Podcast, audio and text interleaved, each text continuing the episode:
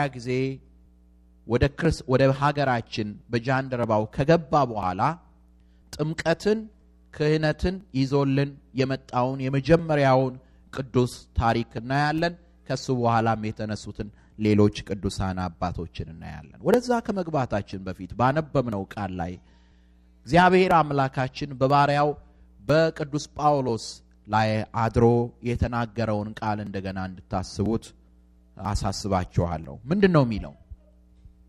ወንድሞቼ ሆይ መጠራታችሁን ተመልከቱ ይላል። ለቆሮንቶስ ሰዎች ነው የሚነግራቸው። ለቆሮንቶስ ሰዎች ሲነግራቸው ምንድነው የሚለው?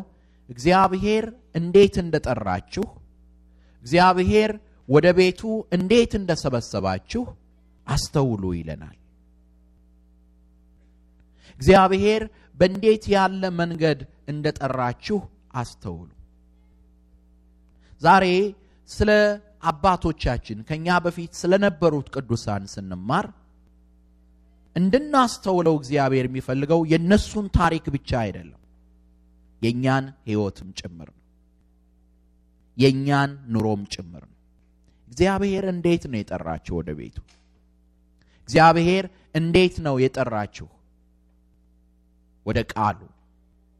ያን እንድናስተውል እግዚአብሔር ይፈልጋል። ለዚህ ነው ቅዱስ ጳውሎስ ምን አለ?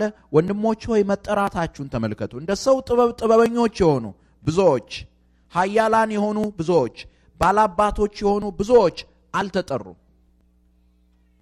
እርግጠኛ ነኝ አሁን ቆም ብላችሁ ብታስቡ እጅግ የምታደንቋቸው ብዙ ሰዎች ወደ እግዚአብሔር ቃልና ወደ እግዚአብሔር ቤት አልመጡም። ምክንያቱም እግዚአብሔር የሚገኘውና የሚታወቀው በአይኪው አይደለም። እግዚአብሔር የሚገኘው በንጹህ ልብ ነው። ያንንም ንጹህ ልብ ደግሞ ያገኘነው እኛ ጥሩ ሰዎች ስለሆንና ከሌሎች የተሻልን ስለሆን አይደለም።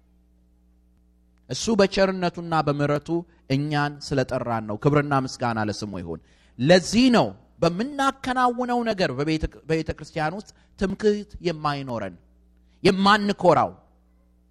እኔ እኮ ቤተክርስቲያን መጣለሁ፣ እኔ እኮ አስቀድሳለሁ፣ እኔ እኮ የእግዚአብሔርን ቃል ሰማነው፣ እኔ እኮ ጸልያለሁ፣ እኔ እኮ ጾማለሁ ብለን እንዳንኮራ የሚያደርገን ይሄንን ሁሉ ነገር ያደረግነው ከሌሎች የተሻልን ሆነን ተገኝተን ሳይሆን እግዚአብሔር በቸርነቱ ያደረገው ስለሆነ ነው፣ ለኛ ያደረገው ስለሆነ ነው።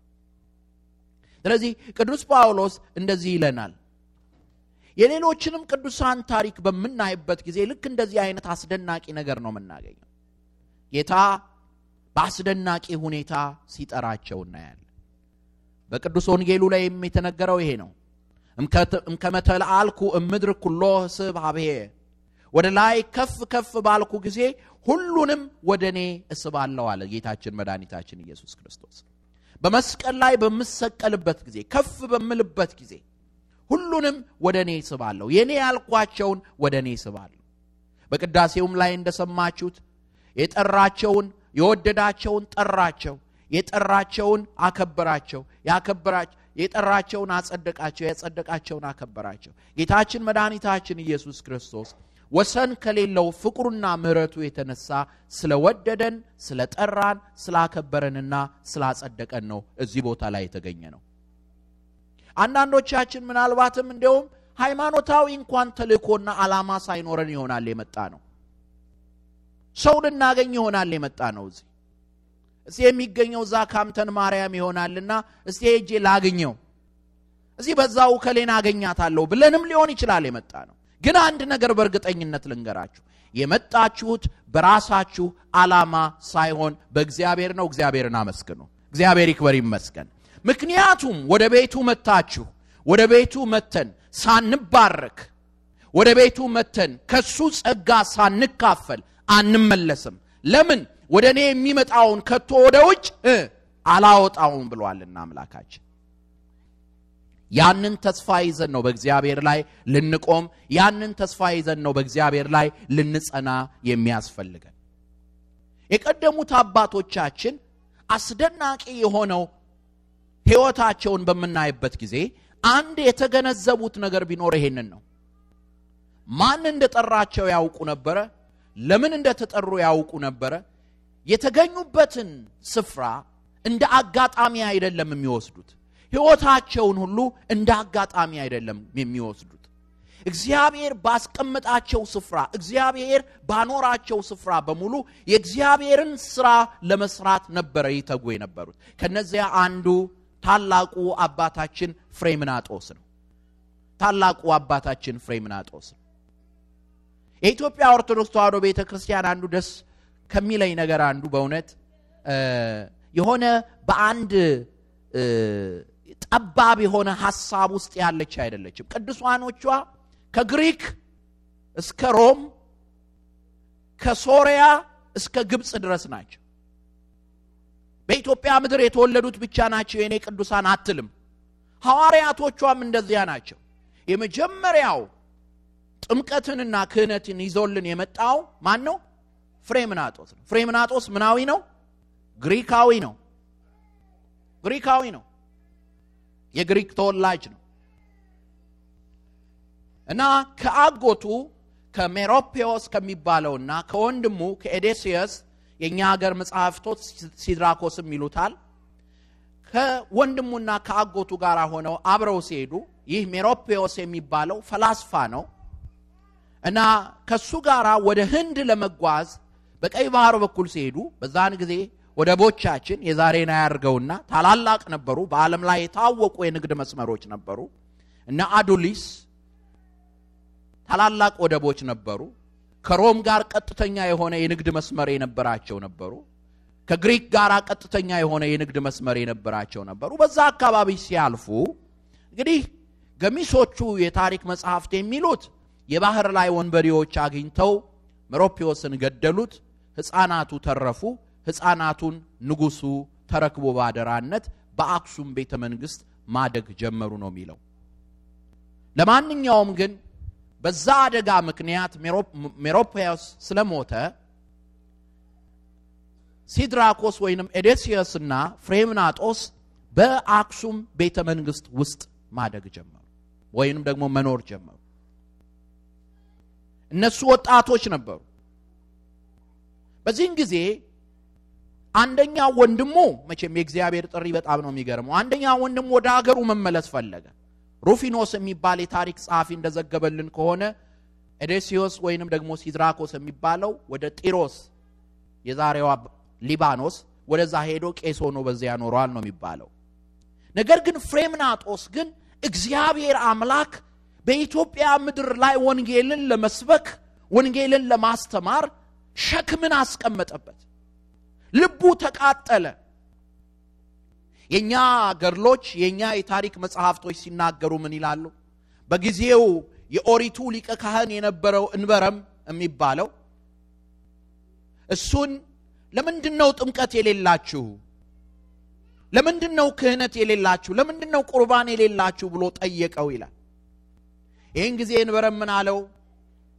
ጥምቀትስ መጥቶልን ነበረ በጃንደረባው፣ እምነትስ መጥቶልን ነበረ፣ በወልደ እግዚአብሔር በኢየሱስ ክርስቶስ እናምናለን ብለናል። ነገር ግን ክህነትን፣ ጥምቀትን፣ ክህነትን ምስጢራትን የሚያመጣልን ካህን እስካሁን አልደረሰልንም ማለት የሆነው እንግዲህ በአራተኛው መቶ ክፍለ ዘመን ማለትም በ323 እስከ 25 ዓመት ገደማ አካባቢ ነው። ይሄን ጊዜ ነው የሚለው የታሪክ መጽሐፍታችን እንደሚነግረን ፍሬምናጦስ ወደ እስክንድሪያ ሄደ ነው የሚለው። አንዳንዶች እንደውም እንበረም ነው የላከው ነው የሚሉት። ሊቀ ካህኑ እንበረም የአክሱም በአክሱም ያለችው የቃል ኪዳኑን ታቦት ይጠብቅ የነበረው እንበረም ነው የላከው ይላል። እና ፍሬምናጦስ ወደ እስክንድሪያ ሄደ። በጊዜው የእስክንድሪያ ፓትርያርክ የነበረው እለእስክንድሮስ ይባላል። በአጋጣሚ ፍሬምናጦስ ወደ እስክንድሪያ በሚደርስበት ጊዜ እለእስክንድሮስ ደግሞ እስክንድሪያ ማለት ግብጽ ማለት ነው። ወደ እስክንድሪያ በሚደርስበት ጊዜ እለእስክንድሮስ ደግሞ አርዮስ የሚባል መናፍቅ ተነስቶ ቤተክርስቲያንን ስላወከ እና ቆስጠንጢኖስ የተባለው የቆስጠንጥንያ ንጉስ ደግሞ ጉባኤ ንቅያ በመትባል ሀገር ላይ ስለጠራ ወደዛ ጉባኤ ሄዷል። እና የግዴታ መጠበቅ ነበረበት ፍሬምናጦስ። የኒቅያ ጉባኤ ተካሄደው በ325 ዓመተ ምህረት ነው። የኒቅያ ጉባኤ የምንለው ምን ጉባኤ ተካሄደበት ነው? ምን ጉባኤ ተካሄደበት ነው? ማን የተወገዘበት ነው? አሪዮስ የተወገዘበት። አሪዮስ የተወገዘበት ብቻ አይደለም። አሁን ሁላችንም በቅዳሴ ጊዜ ድምጻችንን ከፍ አድርገን ሁሉን በያዘ ሰማይና ምድርን የሚታየና የማይታየውን በፈጠረ በአንድ አምላክ እናምናለን ብለን የምንናገረውን ጸሎተ ሃይማኖትን ውሳኔ አድርጎ ያጸደቀ ጉባኤ ነው። በዚህ ነው ምናምነው። ሁሉን በያዘ በአንድ አምላክ በእግዚአብሔር እናምናለን። በጌታችን በኢየሱስ ክርስቶስ እናምናለን። ከብርሃን የተገኘ ብርሃን፣ ከእውነተኛ አምላክ የተገኘ አምላክ፣ የተፈጠረ ያይደለ ምን ያለ የተወለደ እናምናለን። ይሄንን እምነት ይሄንን እውነት ያገኘነው በኒቄያ ጉባኤ ነው። አሪዮስ ወልድ ፍጡር ብሎ ተነስቶ ሲናገር እነ አትናቲዮስ ያኔ በጉባኤው ላይ ገና ሊቀ ዲያቆን ነበር፣ ገና የሊቀ ጳጳሱ እንደራሴ ነበር። ነገር ግን አሪዮስን ተከራክሮ ረቶ ይሄንን ውሳኔ ሃይማኖት ያጻፈልን አትናቲዮስ። እንግዲህ የቤተ ክርስቲያን ታሪክ መጽሐፍ እንደሚናገረው ፍሬምናጦስ በእስክንድርያ ሆኖ ሲጠብቅ አባቶች እስከሚመለሱ ድረስ ወደ አገራቸው ከጉባኤው ለእስክንድሮስ መጣ። ወዲያውም አልቆየም እሱ አረፈ። ማን ተሾመ በለእስክንድሮስ ፈንታ? ቅዱስ አትናቲዮስ ሐዋርያዊው ተሾመ። አትናቲዮስ እንደተሾመ ወዲያውኑ በመንበሩ ላይ በአባቶቹ መንበር በማርቆስ ወንበር ላይ እንደተቀመጠ ፍሬምናጦስ መጣና ጉዳዩን ነገረው። ኢትዮጵያውያን ለወንጌል በራቸውን ከፍተው ልባቸውን ከፍተው ይጠብቃሉ። ካህን የላቸውም፣ ጳጳስ የላቸውም። ለምንድነው ማትልኩላቸው? ለምንድነው ማትልኩላቸው ሐዋርያ እያለ መናገር ጀመረ። ይሄን ጊዜ ምን አለው? ካንተ የተሻለ ካህን፣ ካንተ የተሻለ ሐዋርያ፣ ለሀገሩ ፍቅር ያለው ለሕዝቡ ፍቅር ያለው ማን አለ? ስለዚህ አንተኑ ሾሜ እልካለሁ አለው። የመጀመሪያው የኢትዮጵያ ቤተክርስቲያን የመጀመሪያው የኢትዮጵያ ኦርቶዶክስ ተዋሕዶ ቤተክርስቲያን ሊቀ ጳጳስ ሆኖልን ተሹሞልን የመጣው ማን ነው? ፍሬምናጦስ ነው። ፍሬምናጦስ የመጀመሪያው ሐዋርያ የመጀመሪያው ጳጳስ ሆኖ የመጣው እሱ ነው፣ ፍሬምናጦስ። ፍሬምናጦስ ከመጣ በኋላ ወንጌልን ሰበከልን። ወንጌልን መስበክ ብቻ አይደለም። ያኔው ፊደሎቻችን ድምጽ አልባ ነበሩ። አሁን በአክሱም ሐውልቶች ላይ በመተመለከቱበት ጊዜ አገበዘ ያለ ይናገራል። ማለት ፊደሎቹ ቫውል የላቸውም ነበር። በኮንሶናንት ብቻ ነበር፣ በተናባቢ ብቻ ነበር የሚጻፉት የነበሩት። እንዲህ አይነት ልማድ በሁሉም ነበር። እስራኤላውያንም ልክ እንደዚሁ ነበራቸው። ድምጽ የለውም ነበር ፊደላቸው። ሌሎችም ብዙዎች ጥንታዊ ቋንቋዎችን በተመለከቱ ድምጽ ኋላ ነው፣ ይሄ ቅጥሎቹ ኋላ ነው የመጡላቸው ለእስራኤላውያን። ስለዚህ የመጀመሪያው በቋንቋችን ላይ ድምጽ እንዲኖረው ቋንቋችን ማለት እኛ ቋንቋ ያለው ድምጽ ነው የምንናገረው፣ ጽሁፋችንን ማለት ነው። ጽሁፋችን ድምጽ እንዲኖረው ያደረገው ማን ነው? ፍሬምናጦስ ነው። የመጀመሪያውን መጽሐፍ ቅዱስም ትርጓሜ የጀመረው እሱ ነው። መጽሐፍ ቅዱስን ተረጎመልን። መጽሐፍ ቅዱስ ይቅርታ ብሉይ ኪዳን ተተርጉሟል። እንግዲህ ክርክር አለ፣ እሱን አሁን ጊዜው አይደለም ቦታውም አይደለም ስለሱ ለመነጋገር። ነገር ግን አዲስ ኪዳንን መተርጎም የጀመረልን እሱ ነው። በዚህም ምክንያት እኛ ሌላ ስም አወጣንለት። ፍሬምናጦስ በሀገሩ ሲጠራበት የነበረው ፍሬምናጦስ ይታወቅበት የነበረ ነው። እኛ ግን የሰላም ወንጌልን ይዞልን ስለመጣ እውነት የሆነውን ሰላምን የሚሰጠውን እረፍት የሆነውን ወንጌልን ይዞልን ስለመጣ ማናል ነው ስሙን? አባ ሰላማ አልነው። አባ ሰላማ አልነው። እውነት ነው። ለምንድነው አባ ሰላማ የሰላም አባት ያልነው? ወንጌል ሰላም ስለሆነ ነው። ሐዋርያው ቅዱስ ጳውሎስ በኤፌሶን መልእክት ላይ ምን ይላል? እርሱ ሰላማችን ነውና ይላል። ማን ነው እሱ? ክርስቶስ፣ ኢየሱስ ክርስቶስ። እርሱ ሰላማችን ነውና። አባቶቼ፣ እናቶቼ፣ ወንድሞቼ፣ እህቶቼ፣ ለሰዎች የህሊና ሰላም የህሊና እረፍት የሚሰጥ ወንጌል ነው። የህሊና እረፍት የሚሰጥ ክርስቶስ ነው። ሰው ለምንድን ነው ይሄ ያስፈልገው? ምክንያቱም ከእግዚአብሔር ጋር ስንጣላ በቀደመው እባብ ምክር ሰው ከሰው ጋር ተጣላ። ሰው ከእግዚአብሔር ጋር ተጣላ። ሰው ከተፈጥሮ ጋር ተጣላ። ሰው ከራሱ ጋርም ተጣላ። ይሄ ነበር የሆነው። በውድቀት የሆነው ነገር ሰው ከራሱ ጋር ተጣላ። ሰው ከሰው ጋር ተጣላ። ሰው ከእግዚአብሔር ጋር ተጣላ። ሰው ሌላው ቀርቶ ከተፈጥሮ ጋር ተጣላ። አጣብቅልልህ ነው የተባለው። እሾሃሜ ከላ አጣብቅልልህ ነው የተባለው። ነገር ግን ያንን የቀደመውን የሰው ልጅ ክብር ሊመልስለት ወልደ እግዚአብሔር ኢየሱስ ክርስቶስ መጣና በመካከላችን ሆኖ ሰላም ለናንተ ይሁን አለን። ስሙ ይክበር ይመስገን።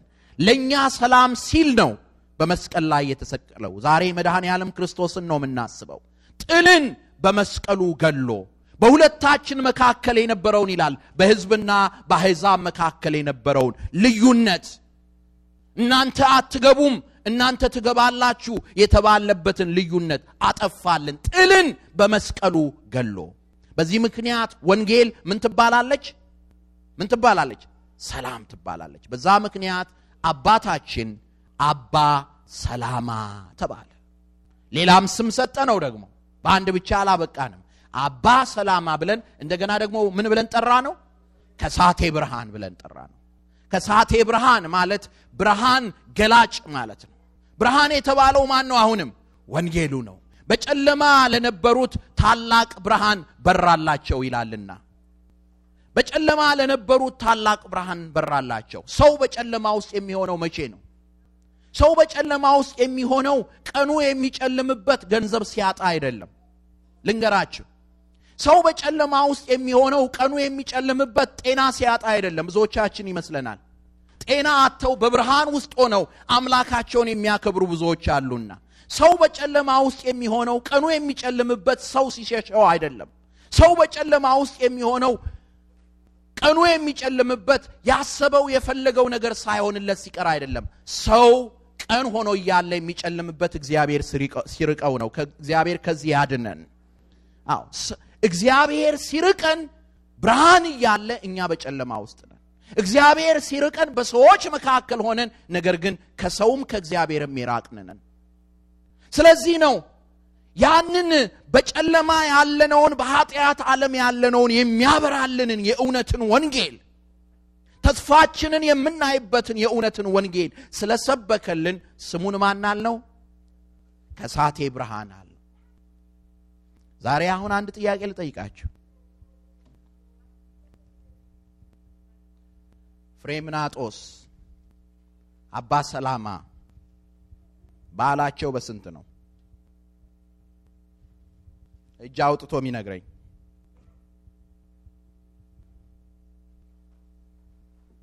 አባ ሰላማ ከሳቴ ብርሃን መታሰቢያ ባላቸው መቼ ነው?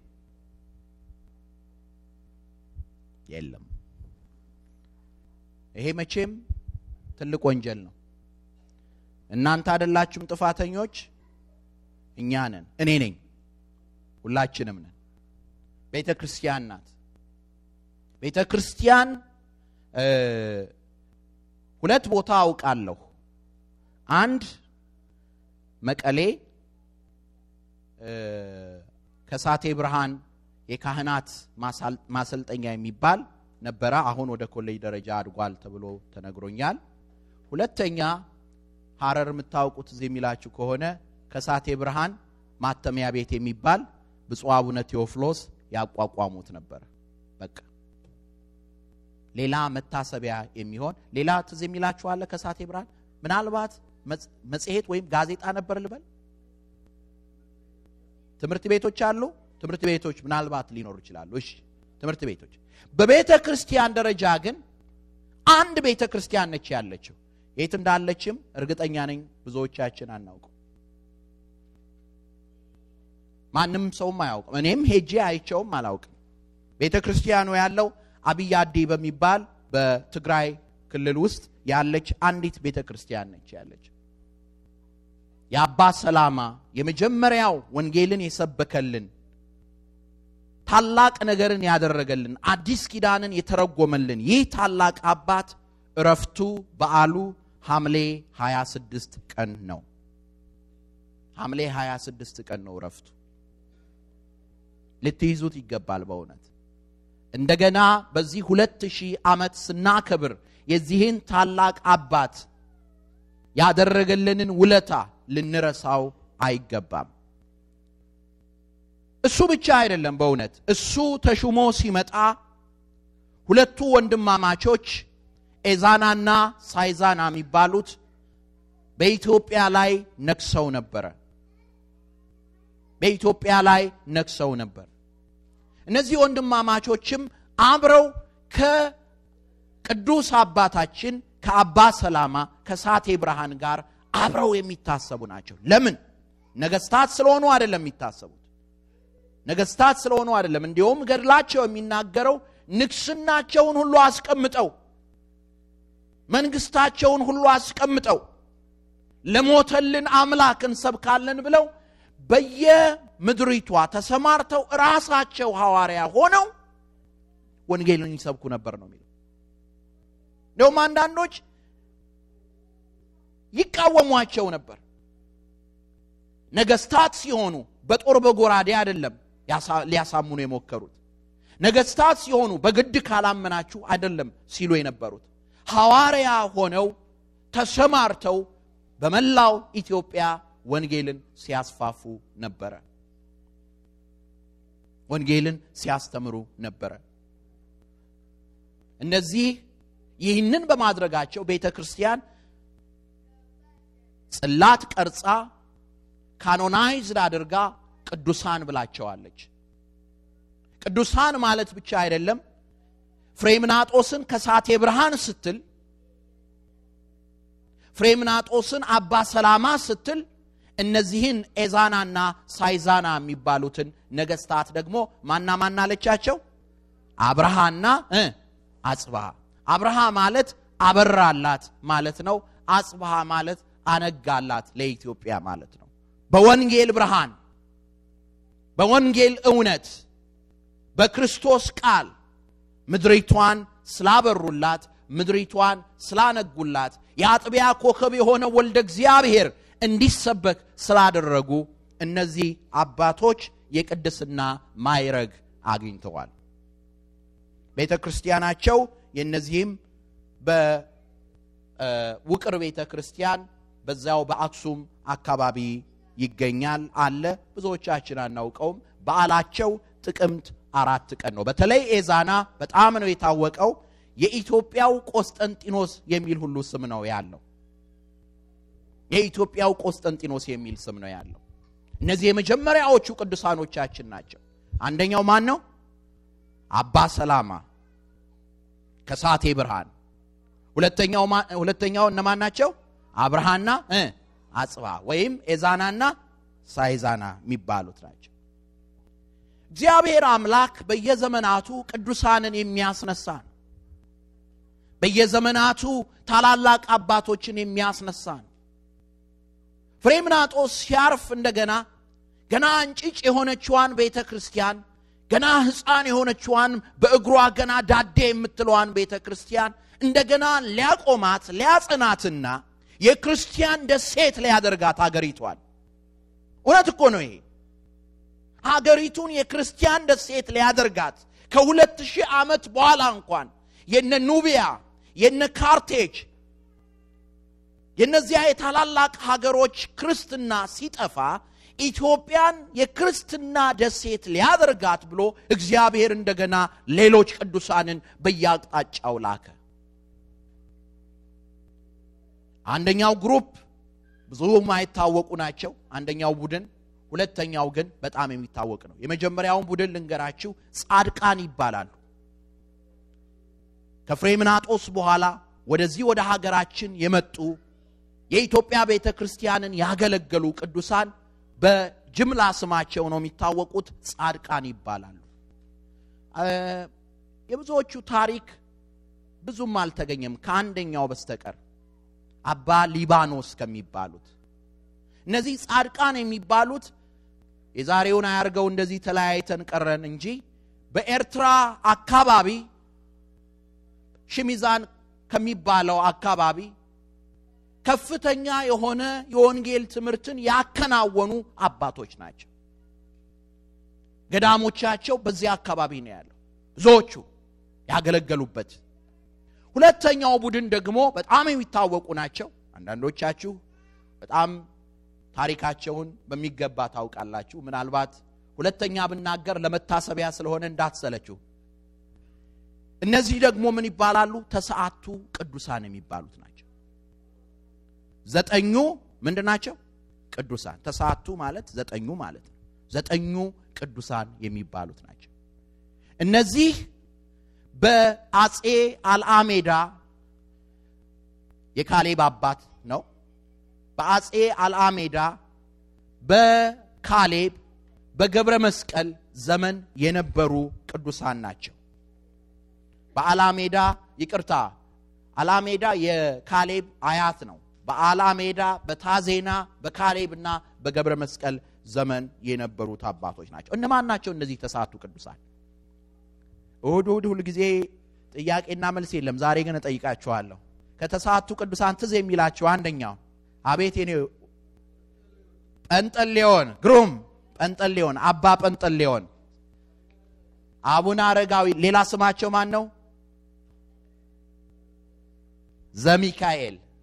አረጋዊ የተባሉት ከሁሉም የሸመገሉና ደግሞም ገዳማዊ ሕይወትን በመላው ኢትዮጵያ ያስፋፉ፣ በኢትዮጵያ ምድር ገዳማዊ ሕይወትን ለማስፋፋት ትልቅ ስም ትልቅ ስራ ስለሰሩ ነው አረጋዊ የተባሉት። የቅጽል ስም ነው። ዋና ስማቸው ማን ነው? ዘሚካኤል። ሌላስ ትዝ የሚላችሁ አይደሉም? ከዘጠኙ ቅዱሳን ማን ነው ትዝ የሚላችሁ? ሌላ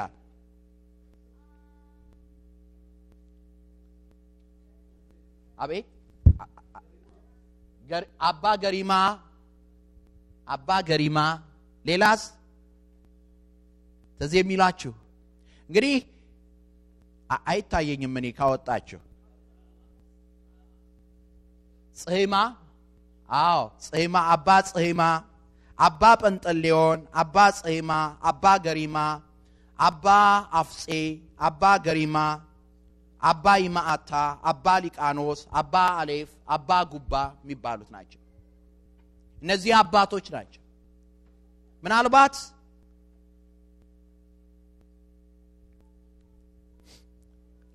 ምናልባት የነዚህን አባቶች ታሪክ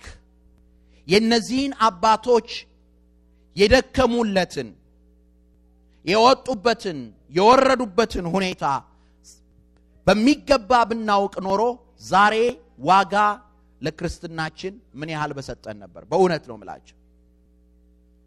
ቀላል አይደለም ያከናወኑት ነገር። እና ሚሊኒየሙን እናከብራለን ስንል 2000 ዓመትን እናከብራለን ስንል እግዚአብሔር በዚች ምድር ያከናወነውን ነገር እናከብራለን ስንል ያለነዚህ አባቶች ዛሬ እኛ ቤተክርስቲያን ብለን ያዝናት ቤተክርስቲያን እንዳልኖረች ልናውቅ ይገባል። እነዚህ አባቶች አንደኛው ቅድም ያልኳችሁ አቡነ ዘሚካኤል ወይንም ደግሞ በታላቅነታቸው ማን ብለናቸው የምንጠራቸው? አረጋዊ ብለን የምንጠራቸው ናቸው። የረፍት በዓላቸው ምናከብርላቸው ጥቅምት 14 ቀን ነው ምናከብረው ክብረ በዓላቸው።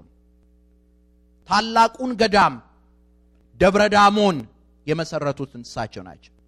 ጥንታዊውን ገዳም ደብረ ዳሞን የመሰረቱት እሳቸው ናቸው። በአካባቢው ይመለክ የነበረውን ጣዖት የዘንዶ አምልኮ አጥፍተው ወንጌልን ያስፋፉ።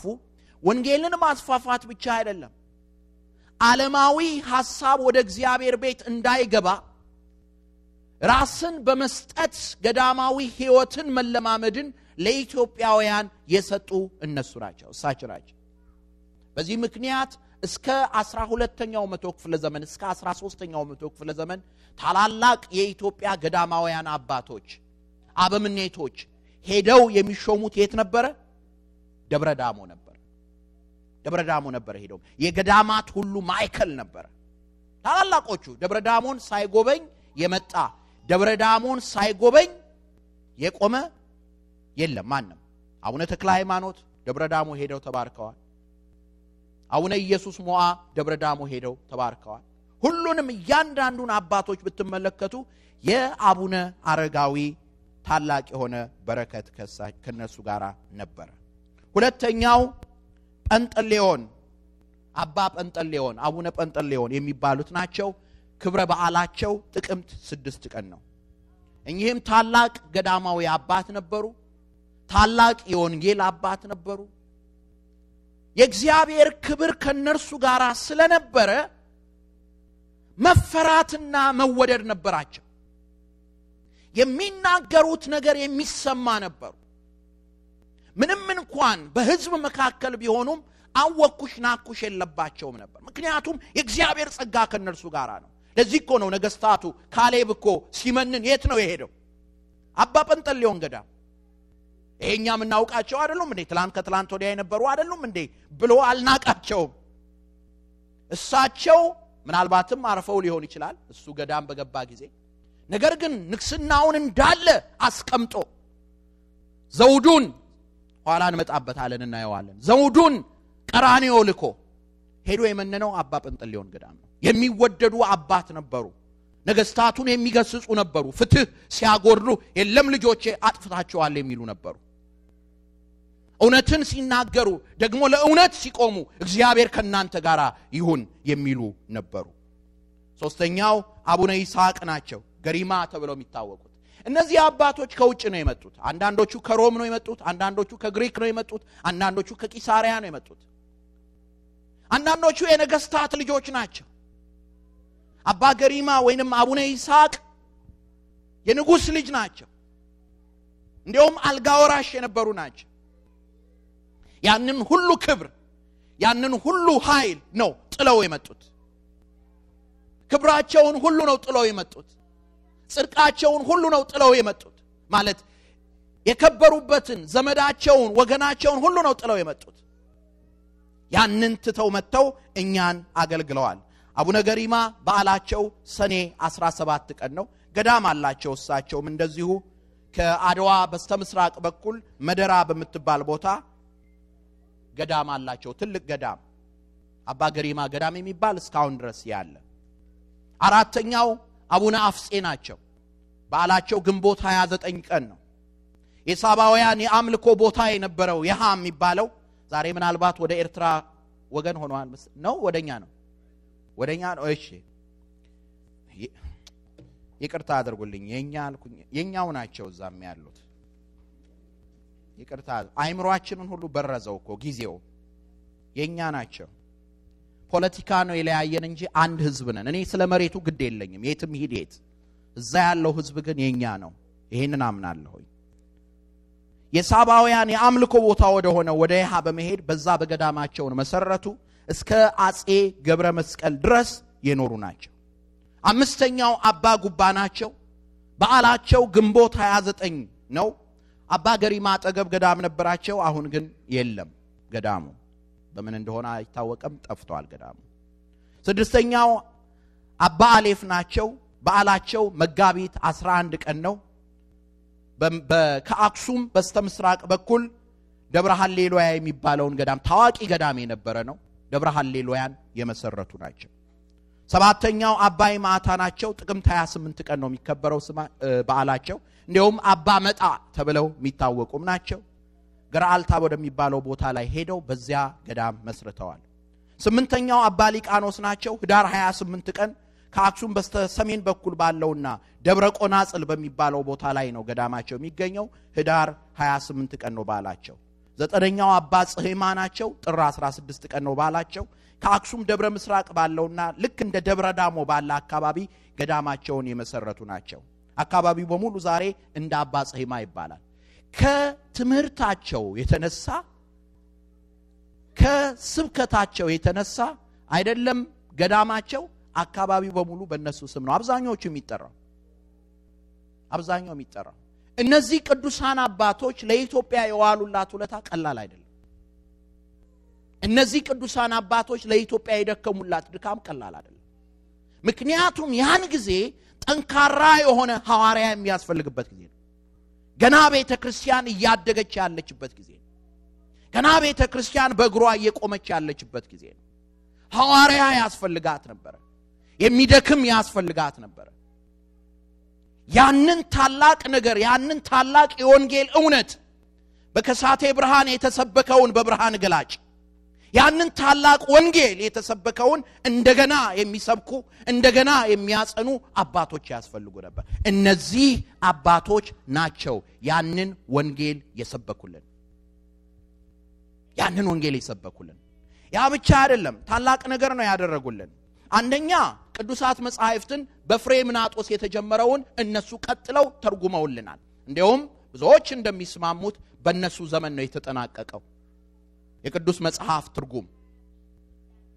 አውሮፓ ገና የራሱ የሆነ ሳይኖረው ከላቲኑ በስተቀር ፈረንሳይ፣ እንግሊዝ ማን ሳይኖረው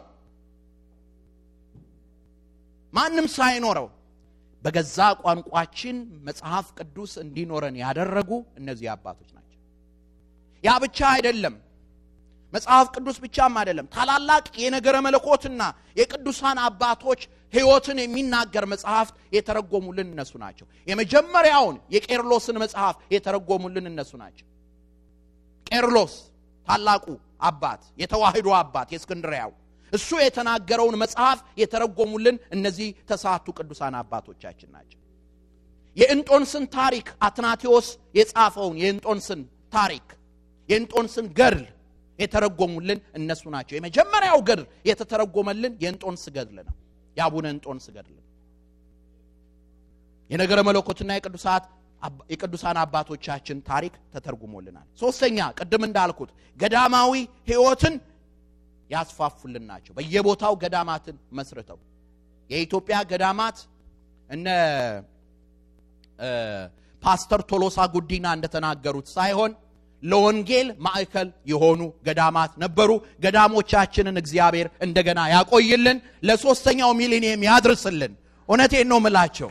እነዛ ገዳማት ናቸው የወንጌል ብርሃን የወንጌል ማዕከል ሆነው የቆዩት።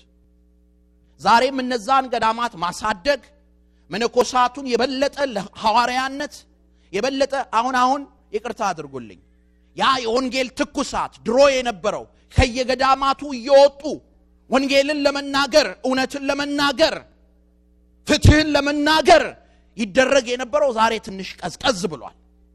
ነገር ግን እኛ እንደገና ልንጸልይ አባቶቻችንን እንደቀደሙት አባቶቻችሁ ሁኑ ልንላቸው ይገባል። እየሄዱ የፈተና ምክንያት መሆን አያስፈልግም። መንሸራሸሪያ ቦታ አይደለም ገዳም። ይቅርታ አድርጉልኝ ይሄ የጉዞ ምናምን እየተባለ የሚከናወናለ ጥሩ ነው፣ ግን ፈተናው የዚያኑ ያህል ነው። ፈተናው የዚያኑ ያህል ነው። ለጸሎት አባቶች እንዳይተጉ፣ ስራ እንዳይሰሩ፣ ለወንጌል የሚሆነውን መጽሐፍት እንዳይተረጉሙ የሚያደርግ ነው። አንዳንዱ እንደዛ አይደለም አሁን እኛ ማድረግ ያለብን። ለገዳሙ የሚያስፈልገውን 21ኛው ክፍለ ዘመን ላይ ነው ያለነው። እንደ ድሮ በወባ ማለቅ የለባቸው። 21ኛው ክፍለ ዘመን ላይ ነው ያለነው። እንደ ድሮ በወረርሽኝ ማለቅ የለባቸው። 21ኛው ክፍለ ዘመን ላይ ያለነው እንደ ድሮ በችግር መቆራመድ የለባቸው። እነዚያን ገዳማት ወደ ዩኒቨርሲቲነት፣ እነዚያን ገዳማት ወደ ሐዋርያነት፣ እነዚያን ገዳማት ታላላቅ ወደ ሆኑ የትምህርት ማዕከልነት መቀየር እንችላለን። ይቻላል። እናንተ ናችሁ ያላችሁት ለኢትዮጵያ ቤተክርስቲያን። ያንን ስናደርግ ነው ያ የቀድሞ መንፈስ የሚመጣው። እንዴ አሁን ያለው ችግር አይታሰባችሁ። ኢትዮጵያ ከዚህ በባሰ ችግር ውስጥ ነበረች። 90% የሚሆነው የኢትዮጵያ ክፍል በፖለቲካል ኢስላም ቁጥጥር ስር ነበረ። በኦቶማን ቱርክ እየታገዘ መላውን ሀገር አብዛኛውን ህዝብ አስልሞት ነበር። ማን ነው እንደገና የመለሰው?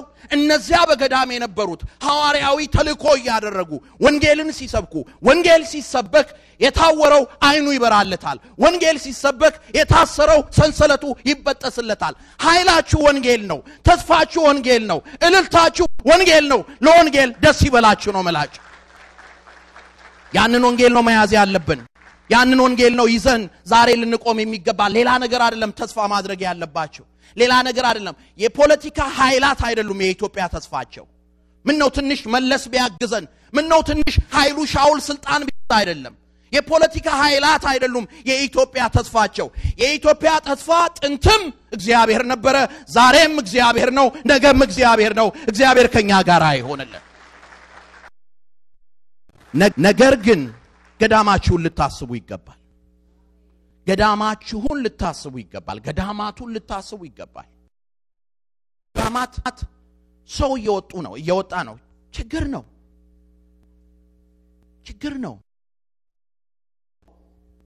አሁን ጊዜውንም ማወቅ አለብን ተጫዋቸው የቀደሙትን ነገስታት የፈለጋችሁን በሏቸው ነበሩ ምንም በሏቸው ከነድካማቸው ግን እነዛን የወደቁትን በበረሃ ያሉት ያስቧቸው ነበር የቀደሙት ያስቧቸው ነበር ይደግፏቸው ነበር መሬት ይሰጧቸው ነበር አርሰው የሚበሉበትን አሁን ግን መሬት የለም አሁን ግን እንካቹ በጸሎታችሁ አስቡኝ የሚል ሹም የለም እንደውም ምን ሊያደርጉ እዚ ተቀመጡ የሚል ነው አንዳንዱ ስለዚህ ማን ያላችሁ በጸሎታችሁ እንደቀደሙት ነገስታት ነገሳችሁ ነገስታት እናንተ ናችሁ እግዚአብሔር እናንተን ነው በኃላፊነት ያስቀመጠው እንደቀደሙት አባቶች እንደቀደሙት ነገስታት እንደቀደሙት ገዢዎች እነዛን በገዳም ያሉትን በገንዘባችሁ በጉልበታችሁ ልታስቧቸው ይገባል ያ ሲሆን ምረትን ሳይልን ይቅርታ ኃይል ከዚያ ገዳም የሚወጣው ያ ሲሆን ነው እንደቀደሙት አባቶች እና አቡነ ዜና ማርቆስ እዛ ጉራጌ አገር ሄደው ወንጌል የሰበኩት እና አቡነ አኖሬዎስ እስከ ባሌ ድረስ ሄደው ወንጌል የሰበኩት እነዚህ አባቶች እና አቡነ ፊሊጶስ ዘን ወንጌልን እነዛ አባቶች የሚወጡት እኛ ስንደግፋቸው ሀቂር ማውጣት አይደለም አያውንም ማሰው አይደለም ህይወትን ለማስተካከል እንደምናስብ እነዛ አባቶቻችን ደግሞ አትሊስት